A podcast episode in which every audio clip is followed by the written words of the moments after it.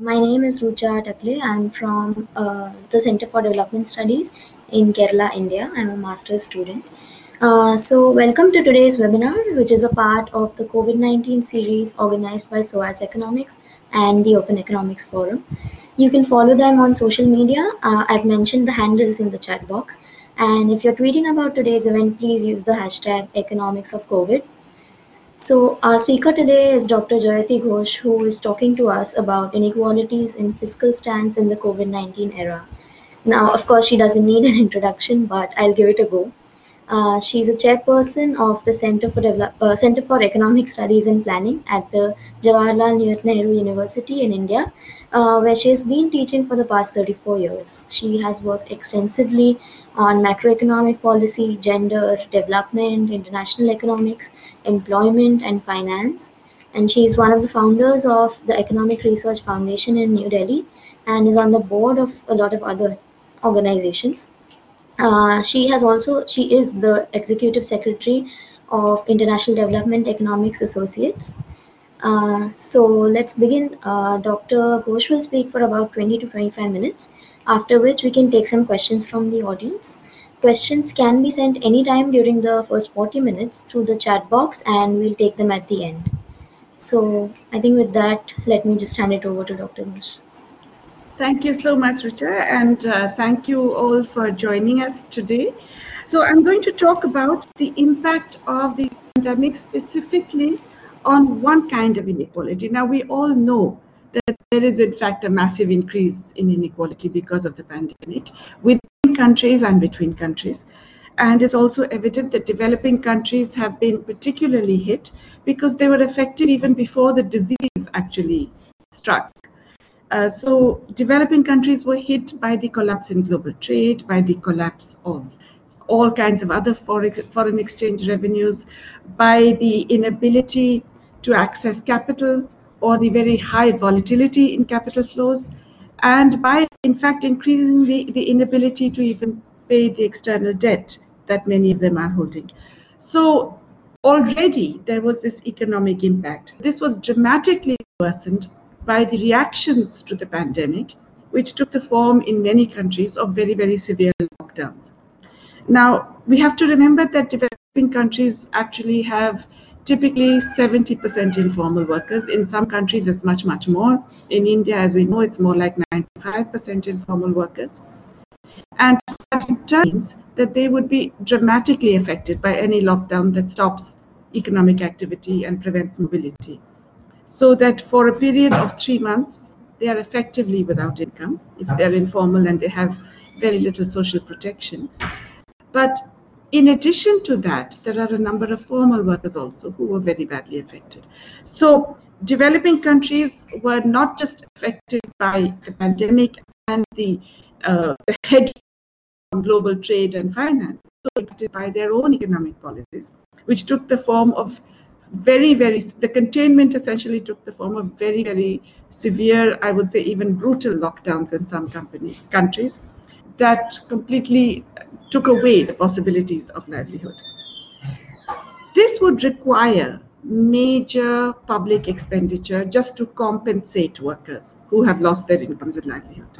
And in most developed countries, we've seen that. We've seen that even when they've had very partial lockdowns or temporary lockdowns or closures and so on, we've seen in the advanced economies a sudden revival of Keynesianism, a discovery, if you like, a rediscovery of the importance of fiscal policy.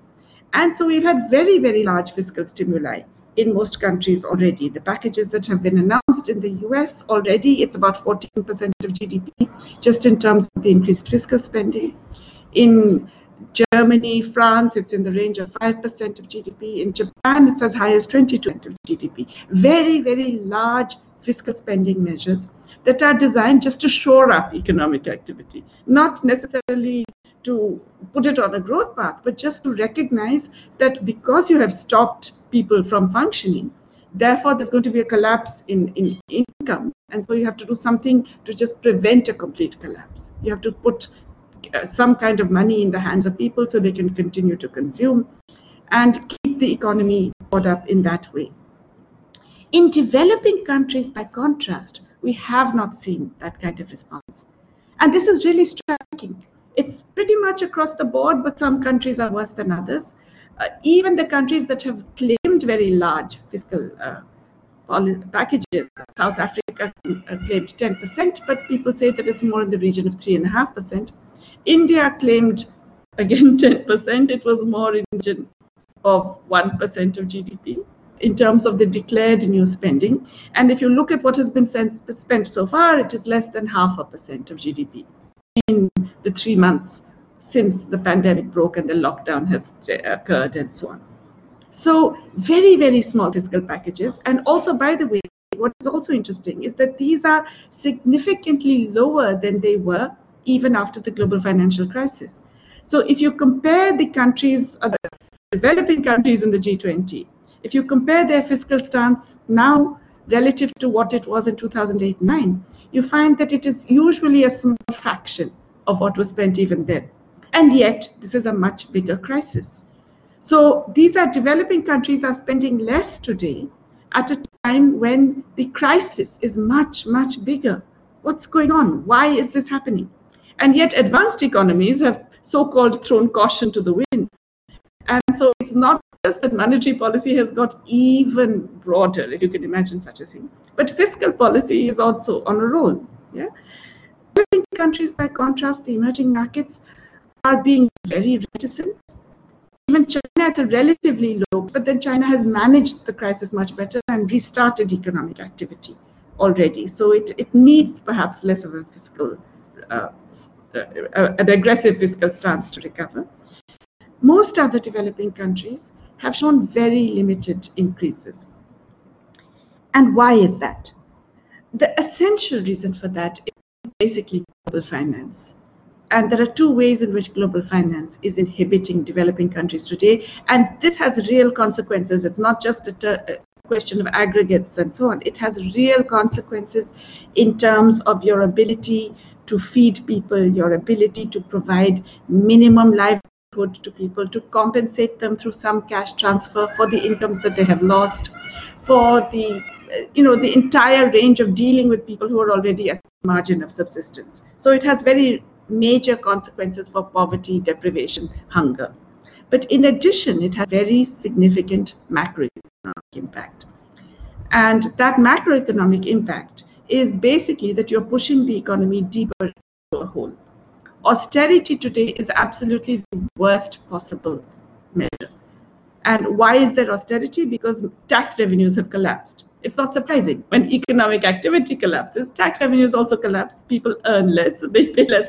They, they sell less, they pay less taxes. Okay, uh, because the tax revenues have collapsed, governments feel, oh my goodness, I can't have a very large fiscal deficit, and so they cut back on spending simultaneously. Now, that's bizarre because that is the typical expression of the paradox of thrift. Those of you who are economic students will recognize this. It's basically in a recession, if you spend less, you are creating a further economic decline because you are generating negative multiplier effects. By spending less, you're contracting the economy further and that adds to the economic decline at a time when the household sector and private um, corporations are already spending less. The government is the only agency that can actually spend more, and that's why in advanced economies the governments are spending much more. In developing countries, some are spending a little bit more, some are actually not spending very much more, and possibly over the next few months will end up spending less. This fiscal austerity is completely counterproductive because it means that you are actually uh, reducing economic activity further, which means you will reduce tax revenues further, which means that when you then turn around and check whether you have to actually uh, uh, uh have a reasonable fiscal deficit, you would have reduced your tax revenues. So even your lower level of spending will still give you a higher fiscal deficit. So it's a completely counterproductive and macroeconomically stupid strategy. Why are governments doing it? What is wrong with developing countries that they're doing it?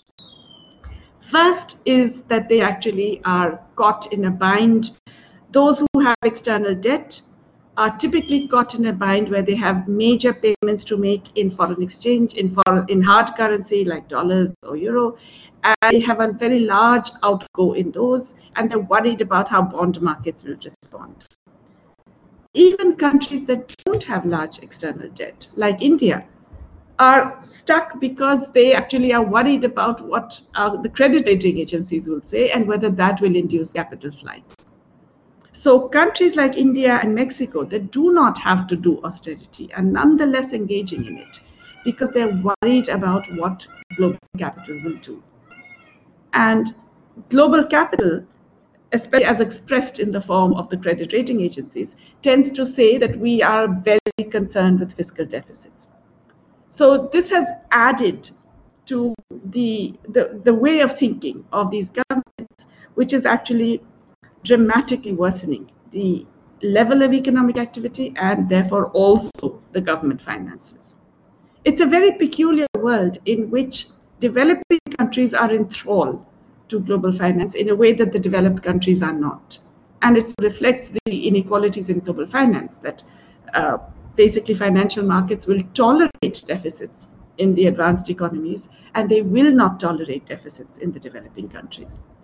That has created a very peculiar macroeconomic imbalance whereby we find that developing countries are heading for greater economic contraction and yet they are also going in for measures that will add to the contraction because they're worried about being seen as fiscally responsible by the credit rating agencies, which is a proxy for global finance in general.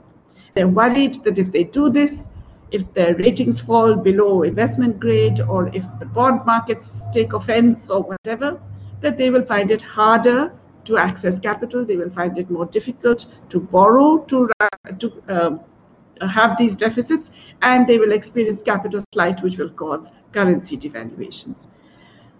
This is a very deep structural inequality. Now, what do we do about it? What do developing countries then, how do they deal with a situation like this?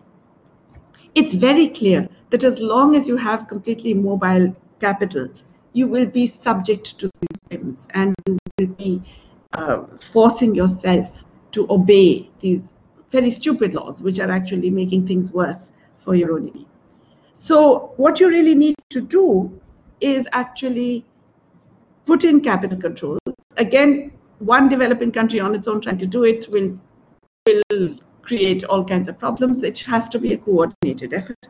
But we definitely need capital controls, and the IMF is in a situation now where it's also more willing to accept the need for these controls to prevent very hot money flows and very major speculative movements of capital. We need to bring in debt relief to prevent those economies that have large external debt that will be unpayable in the current year, to prevent them from having to address that. And it's not just a moratorium. Kicking the can on the road is not enough. You need to restructure that debt to reduce it.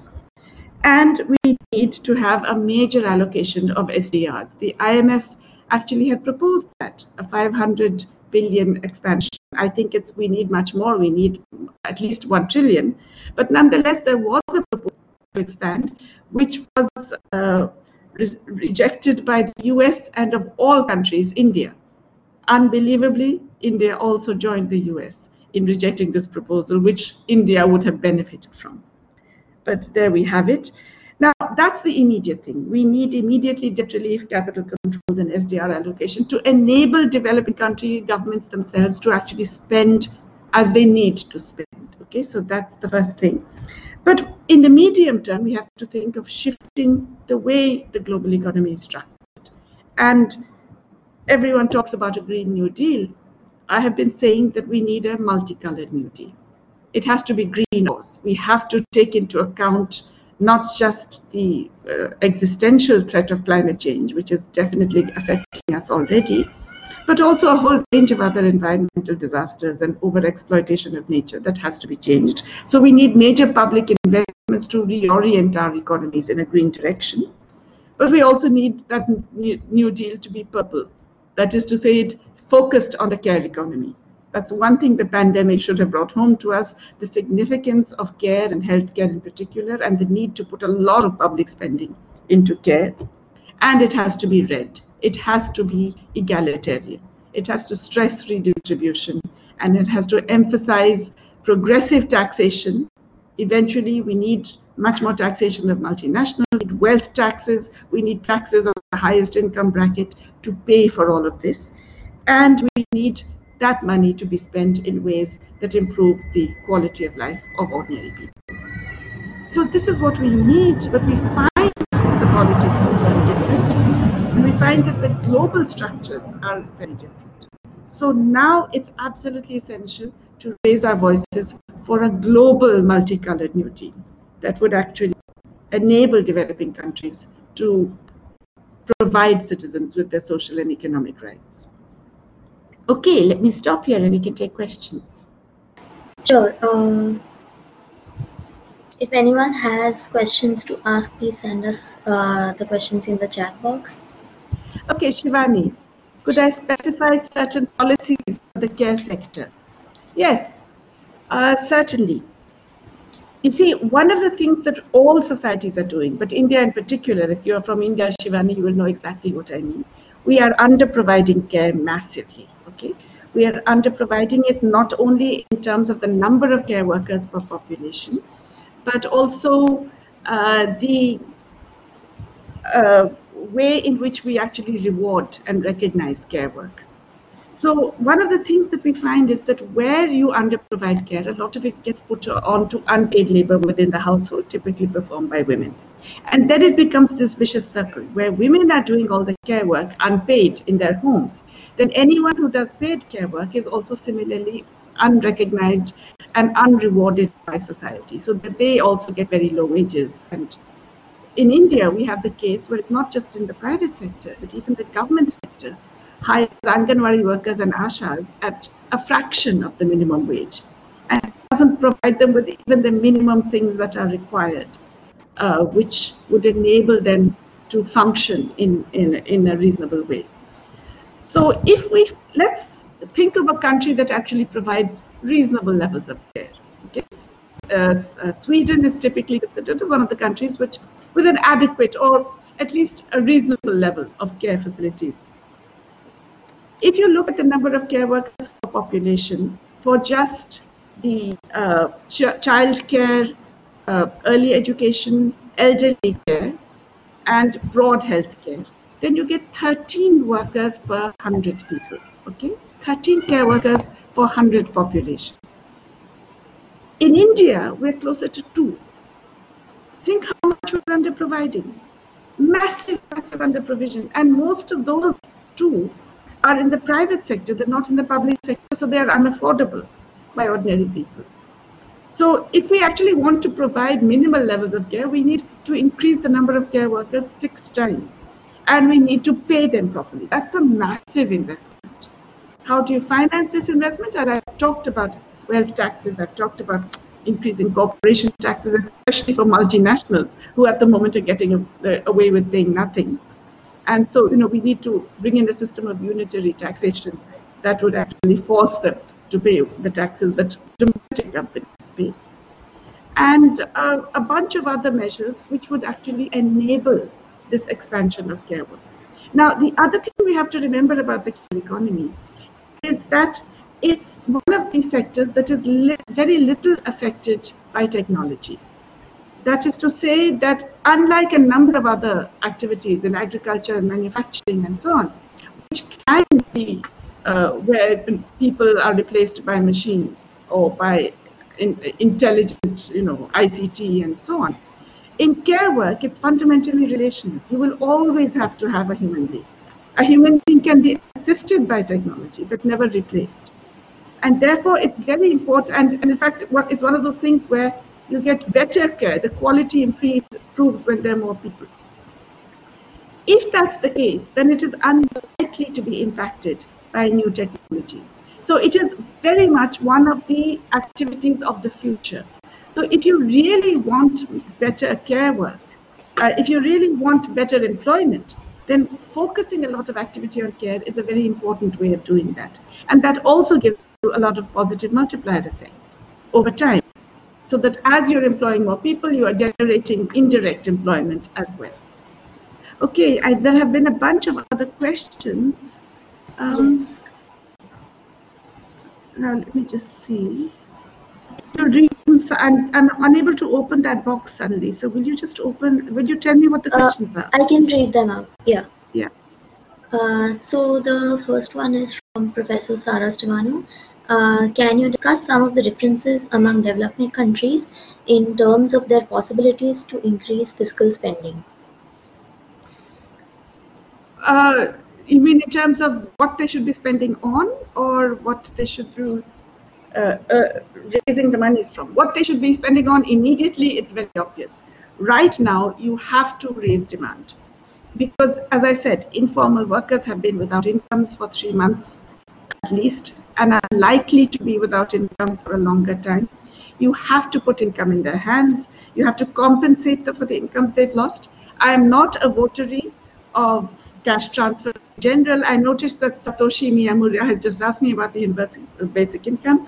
I'm not a huge fan of it. I much prefer employment schemes. And I would add employment schemes that cover a whole range of activities with universal transfers for those who cannot work. So that for the elderly, for the disabled, and for the differently abled, and so on, yes, transfers. But and child grants as well. But in general, I prefer employment schemes. However, this is a special case. Right now, you have not allowed people to work. And so you really have to provide some compensation. It is governments that have prevented people from working because of the lockdowns and other containment measures. So there has to be some compensation. So right now, I would say yes, definitely cash transfers to all households with some exclusion criteria for at least three months or covering at least three months. Um, That's the immediate. And then, of course, employment programs. Direct employment programs like we have the rural employment guarantee, I would say in an urban employment guarantee. Add many more such things.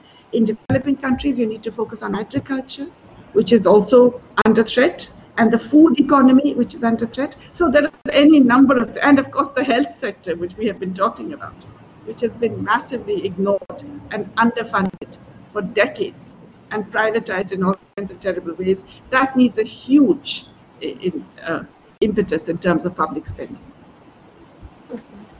uh, she has another question. Uh, are governments of countries in the global south calling for capital controls? Actually, unfortunately, not enough of them. Some are. Argentina has. Uh, there are other countries that are bringing in capital controls in different ways. Many countries in the recent past have done little measures here and there. Thailand has done something. Uh, Korea has done something. Well, Korea is not developing, but still, a bunch of other countries. Nigeria has brought in exchange controls. So many countries are actually bringing in capital controls because they have no choice at this point because there's just so much volatility. Uh, but we need a much more coordinated demand enabled by the IMF. Uh, Antonella asks uh, if you could speak about the possible strategies of restructuring debt in development, developing and emerging countries, and how to connect that with the existent fiscal deficits. Well, you know, there are already a number of plans for the restructuring of debt. And uh, of course, they would vary from country to country. But what is absolutely essential is that we have to have a globally recognized sovereign debt restructuring mechanism that does not allow a small minority of holdouts to hold the country to ransom. At the moment, because the global debt, the system is structured essentially through New York and London, which means everybody, all developing country debt is structured through these two countries. And therefore, the laws of New York and London determine how developing countries can restructure. Even if they can get 80, 90% of their creditors to agree to a restructuring deal, 10% holdout can destroy it. And we have the example of Argentina to show how that can happen. And unfortunately, as long as the laws are completely determined by the legal systems of the US and the UK, which are unfortunately very pro creditor, this cannot be a feasible way. So we need to have a global restructure, uh, sovereign debt restructuring mechanism, something along the lines that the IMF itself had proposed way back in the 1990s, and which was killed by Wall Street. But there has to be a global recognition that a lot of developing country debt is not going to be paid.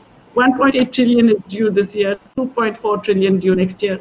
Half of it is not going to be paid because developing countries are not going to be able to pay it. Uh, related to that, uh, Sky asks if the IMF has planned anything so far in regards to debt relief in order to assist developing countries during the COVID era. And would such measures be effective? so far there is i mean there's been talk yes uh, kristalina georgieva has said that there needs to be a restructuring of debt which is a good positive sign uh, there hasn't really been any major move towards this some country argentina has actually put forward for its own sake a debt restructuring mechanism uh, yet that's being opposed by some bondholders not all the IMF come out in support of that mechanism. So the IMF is actually taking a slightly better position on debt restructuring right now. It needs to be something that is, shall we say, legally enforceable. Because as long as it's not, and as long as the laws of these two countries can dominate over all other things, eh, it, it will not be effective. So we really need uh, the governments of the US and UK on board on this respect. Um, so I think again related to that, Tobias Franz asks, uh, given the obvious limitations of the IMF, World Bank, and WTO, uh, how can we mobilize around achieving a global purple new deal within as well as outside of the current institutional framework? You know, this is such a difficult question, and many people say this. Many people say that, well, listen, I mean, you know, uh, this current global architecture sucks, right? It's terrible.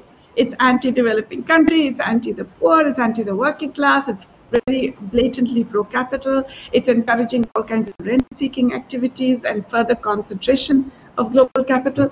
So how can we trust it to change? The thing is that you cannot actually build a lot of the institutions immediately. And the more you actually um, say, well, you know, we can't work with these, so we will have to work outside these, the less able you are to create any kinds of positive change to allow developing countries to somehow come out of this mess. Because remember, we are talking about a very, very large crisis, uh, something that has never happened before in the last century, and which is going to devastate the populations of especially the developing world. How do they deal with that? How do they even keep people alive? you have to use some of the existing structures. You have to bend them to your will in a way. So, for example, the IMF is the only global institution that can create global liquidity. So, and the thing about SDRs is that they are not um, determined by the IMF. The IMF doesn't have to actually uh, say this country gets this much and that country gets this much. There are norms, and so they are distributed among all IMF members according to quota. Just a massive access to foreign exchange like that would make a huge difference right now to many, many developing countries. So let's use that. I mean, yes, the IMF has been very, and not just unreliable, it's been disastrous for developing countries. But let's use the fact that they actually have this capacity, which at the moment nobody else in the global system does, to force them to generate this new liquidity, which can be accessed across the world. In, for some countries, it would mean getting you know, 20, 30 times their existing foreign exchange reserves. That's a huge difference it can make. Right. Um, Abdul Basit asks, uh, to arrest the effects of an unequal global financial system, is it prudent to look towards domestic capital generation and supply chains? Yes, but how are you going to do that? You see, in fact, one of the things that this pandemic has done and the lockdowns have done is that it destroyed both demand and supply, right? I mean, that's unusual. Uh, in wartime, supplies get hit. In financial crises, demand gets hit. Here, both have got hit. So you have to address both. Yes, you absolutely have to address demand. You absolutely have to put money in the hands of those who would spend and so on. But you also have to address supply. You have to make sure that essentials get provided adequately. And that's not easy because, you know, essential, what are essential commodities? These items of mass consumption. How, what about their input relationships? How do you make sure that they get access to all of their inputs? What about the output structure, the distribution channels, and so on? Now, ensuring all of that cannot just be left to the market at a time like this, which means that another thing that developing countries had forgotten about for a long time, which is planning. And that also has to come back into the picture. You have to coordinate between central and state governments, federal and provincial governments. You have to coordinate across sectors. You have to coordinate across ministries. That does not happen on its own. You really have to bring back a planning framework to enable supplies to keep pace when you allow demand to rise. Uh, Neil Coleman asks, uh, the World Bank seems to be of the view that developing world economies will not be as badly hit by COVID-19 as the North. Uh, what do you think underlies this assessment and do you agree with it? No, I think they're living in cloud cuckoo. There's just no question. Developing countries are already very, very badly hit. And they're hit much worse because of the fact, as I mentioned, that their fiscal stance is also much weaker, or in some cases non-existent. So it's it's completely wrong. I mean, uh, but listen, World Bank, IMF prediction, predictions and projections about global growth have been notoriously wrong over the years. And they've also been very politically determined, as we know. Yes, they know that uh, when countries have particular approaches to economic policy or political themes, that often they are undermined um, by the um, by the attempts uh, of the World Bank and others to say that you know these are not the desirable policies and so on. But there's um, Rucha, is that the background noise coming from you? This kind of whispering? Uh, I think there's something going on in the flat above us. Oh, I see. Okay, okay. So um, yes. So uh, hello. Yeah, it's gone now. So that's good. Yes. So essentially, the major um, the, the major approach of both the IMF and the World Bank has been always optimism. They always err on the side of thinking that things are much better than they uh, are. And they don't factor in the impact of austerity. They are really bad at recognizing that public expenditure is important and plays a role in shoring up economies. So they assume that when governments cut the private sector will step in and fill the gap. And of course, that doesn't happen. So it's not just India. The World Bank is getting it wrong, or the IMF is getting it wrong on pretty much a whole range of developing countries. The actuals are going to be much, much worse than what they're projecting. N asks, how soon do you see the Indian economy recovering from the crisis? so many people have been thinking about this and there's all this discussion is it v-shaped is it u-shaped and so on so here's the thing. It's not any shape until you know what the economic policy response is. And unfortunately if the economic policy response is wrong then it can be l-shaped. It can actually just stagnate. And that is the fear that right now the Indian macroeconomic policy stance has been so counterproductive and so contributing to the economic decline that the chances are that it would actually stay bad for a very long time. And this is also because we don't still know the full effect of the pandemic. We're really still very much on the upward part of the curve. We don't know, and there seems to be absolutely no sense of how the government's at the central and state level will deal with it. They're more or less just allowing it to happen. And the only strategy was lockdown. They didn't, other than Kerala, which has shown how it can be handled through a public health perspective, most of the other states and the central government for sure have much more a law and order approach rather than a public health approach.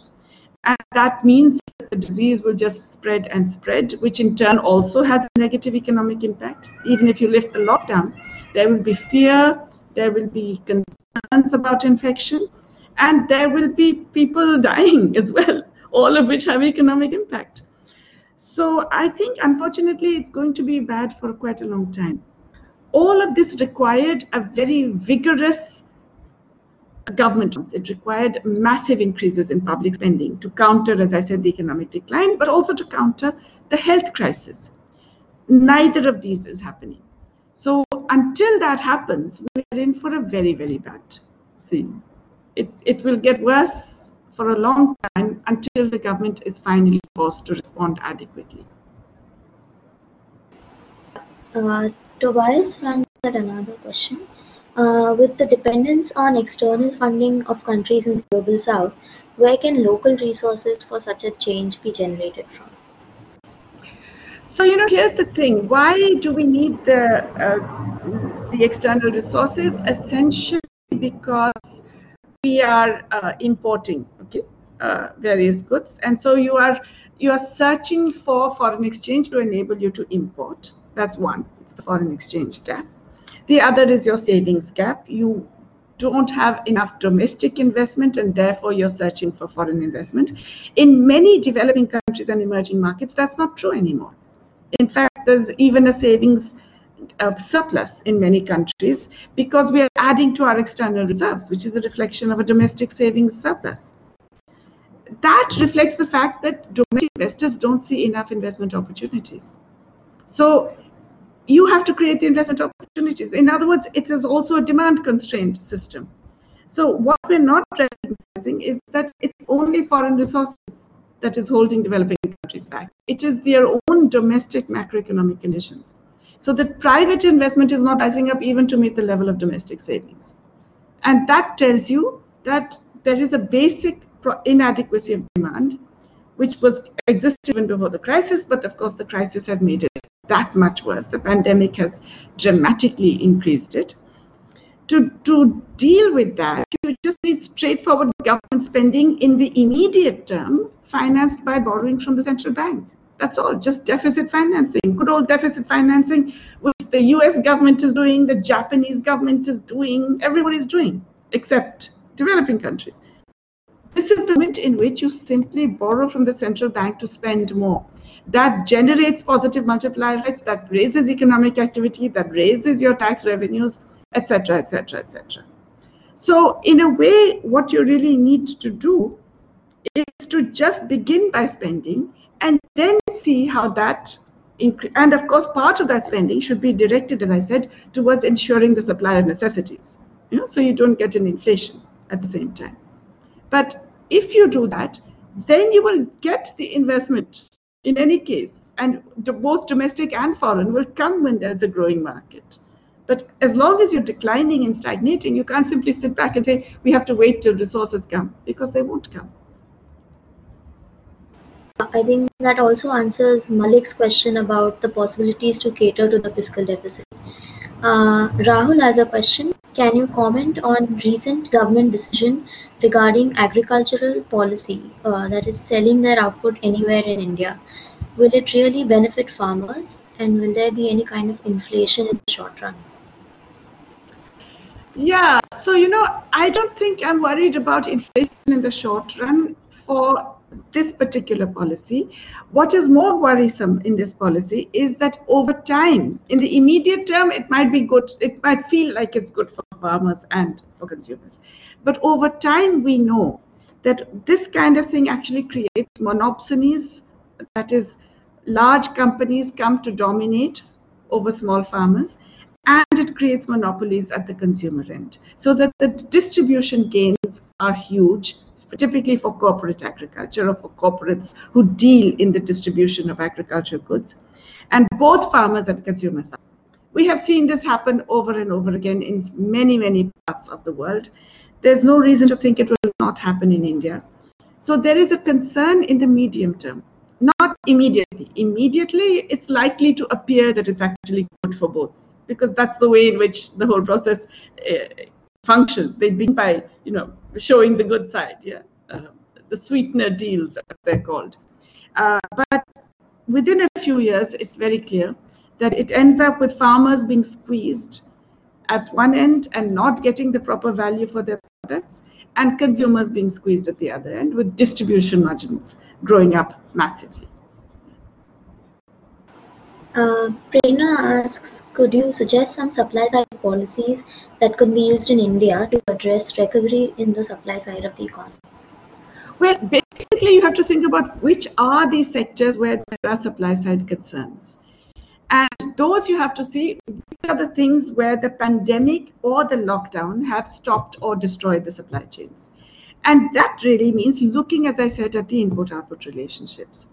So if you say that all food products are essential, uh, do you think that uh, that then important to actually make sure that all of the inputs required for safe farming or food distribution are readily available? which then means ensuring the supply of those. If you're looking at certain, if you're looking at medicines as essentials, then ensuring that all the inputs are available. So you basically have to do this sector by sector. It cannot be a broad supply side. The way the government looks at supply side, the Indian government looks at supply side is unfortunately all wrong. They simply think of incentives for producers in general.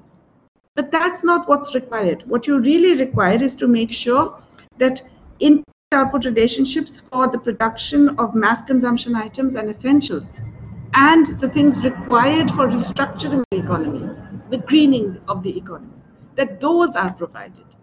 So basically what I'm talking about is a supply side set of measures within a planning framework, within a broad planned and coordinated framework, not blanket measures providing incentives, tax rebates, special credit, and so on. No, those are not for me supply side measures.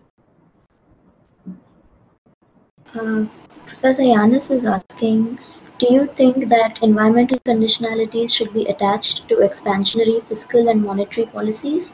And what is your view on climate reparations? I think, okay, let me begin with the second one first. I think climate reparations are certainly valid and justified. And, uh, you know, there's a massive ecological debt that the North owes the South. But do I think that they are going to happen? Unfortunately, no.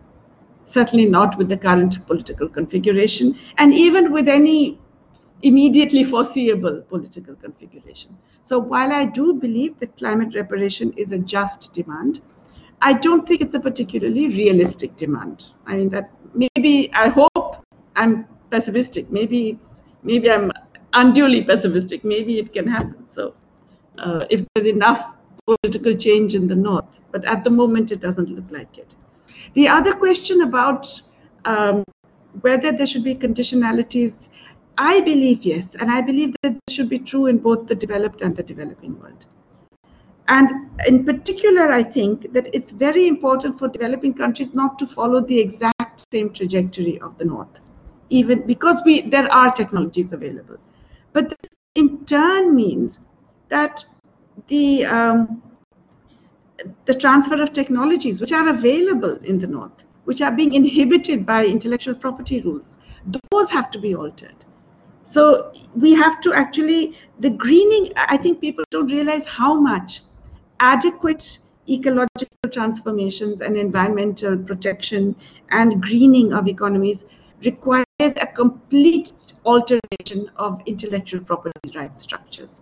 Because at the moment they are heavily designed to prevent developing countries from accessing the technologies they need or even from developing the technologies they need. So uh, a lot of the global financial architecture and the global legal architecture has to change if we want to actually promote many more green activities. It's not just a question of putting uh, official you know, limits on how you use funds and so on. But it's also that um, uh, it's also that you really need a um, you need a you need a broader international framework that will allow for green activities to be promoted. I think I missed one question before by Ananya Kajuria. How can the spending be increased? As we know, spending are mostly done by middle class, not poor, and stimulus package is not given them enough. Do you think that giving direct cash rather than loan can help in this? Well, I would say you need both. And we also know that the poor spend all their income. They, they cannot afford to save usually. And today's poor would have already dissaved. They would have been surviving on borrowing. So cash in the hands of the poor will immediately lead to increased consumption. And this can happen and should happen through some direct uh, transfers, as I said, to cover three months when they were not allowed to work. So compensatory cash transfers, I would call them, rather than any other kind of universal basic income. These are what they are. Employment programs, which automatically generate wage incomes that are also spent immediately. Most spending is not done by the middle class. The reason we say that is because the middle, it, we have very skewed income distribution proportionately speaking, the poor spend much greater proportion of their income, typically all of their income. And therefore, putting money in their hands would immediately have very, very high multiplier effects and would lead to what Hyman Minsky called a bubbling up of the enemy rather than a trickle down.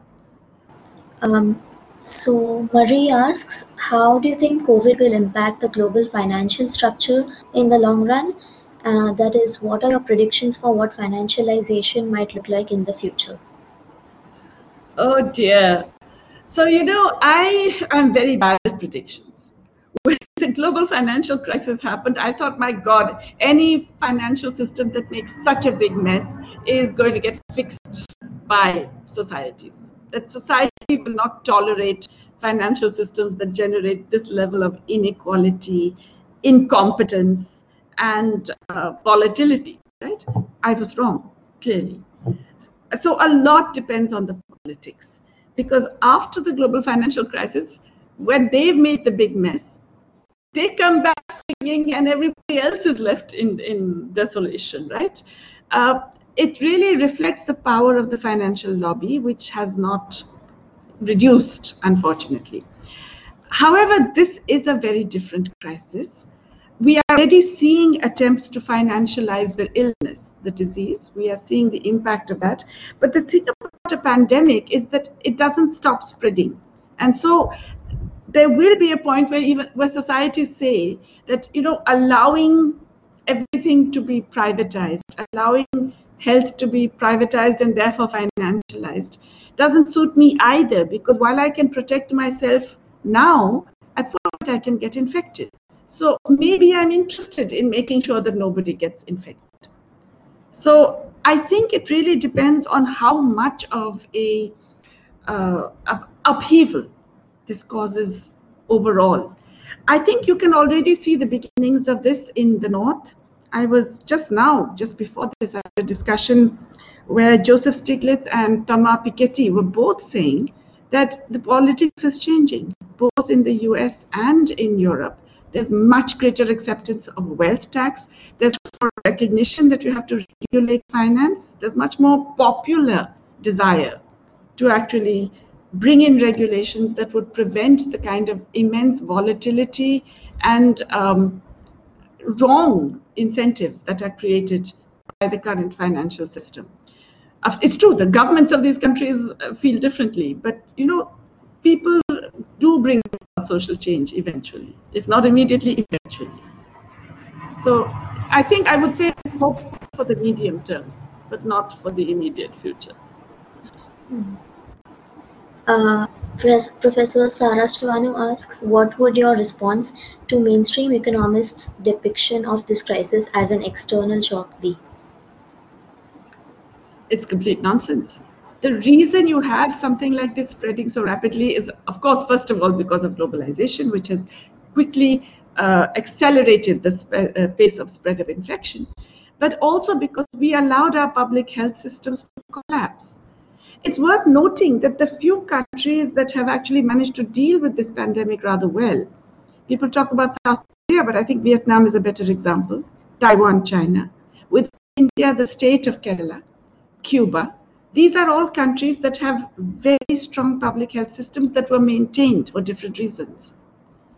And it's the absence of proper functioning public health systems, the, the erosion of health spending over decades, the privatization of health, the inequalities that had spread in, the underfunding, which have made us all so vulnerable to this pandemic. We need not have been. And the specific countries have shown that you need not be. Uh, Satoshi has a follow-up question to your initial argument, uh, which is why do you think countries like India have to constrain their spending even though their external debt is manageable? And what explains the power of global financial capital over the government of India? So, you know, this is the thing. It's you're absolutely right. Why? They don't need to. There is no reason for the government of India not to go out there and spend hugely by borrowing from the Reserve Bank. We don't have an external constraint. Oil prices are down, and therefore we're probably going to have a current account balance or even surplus. The economy is collapsing so there's no you know you desperately need to spend and you can spend you do not have an external constraint at the moment we don't have a external debt so there is absolutely no reason for this government to be so enthralled to global finance but they are now whether it's because it's got into their heads or they just lack imagination I, i'm not sure what it is or because they are globally integrated in a, in a class sense you know that uh, everybody's children is part of the global investor class or something. For whatever reason, this government is basically following the diktats of credit rating agencies and a few bond investors and, and mutual fund investors and portfolio investors at the cost of not just people of the country right now and the workers in general, but of the future of the economy. To me, it's incomprehensible. If somebody had asked me even four months ago that will the government of India behave like this, I would have said no. I would have said they won't do everything I expect or want. They will do maybe 15, 20%. But to do zero, that's striking.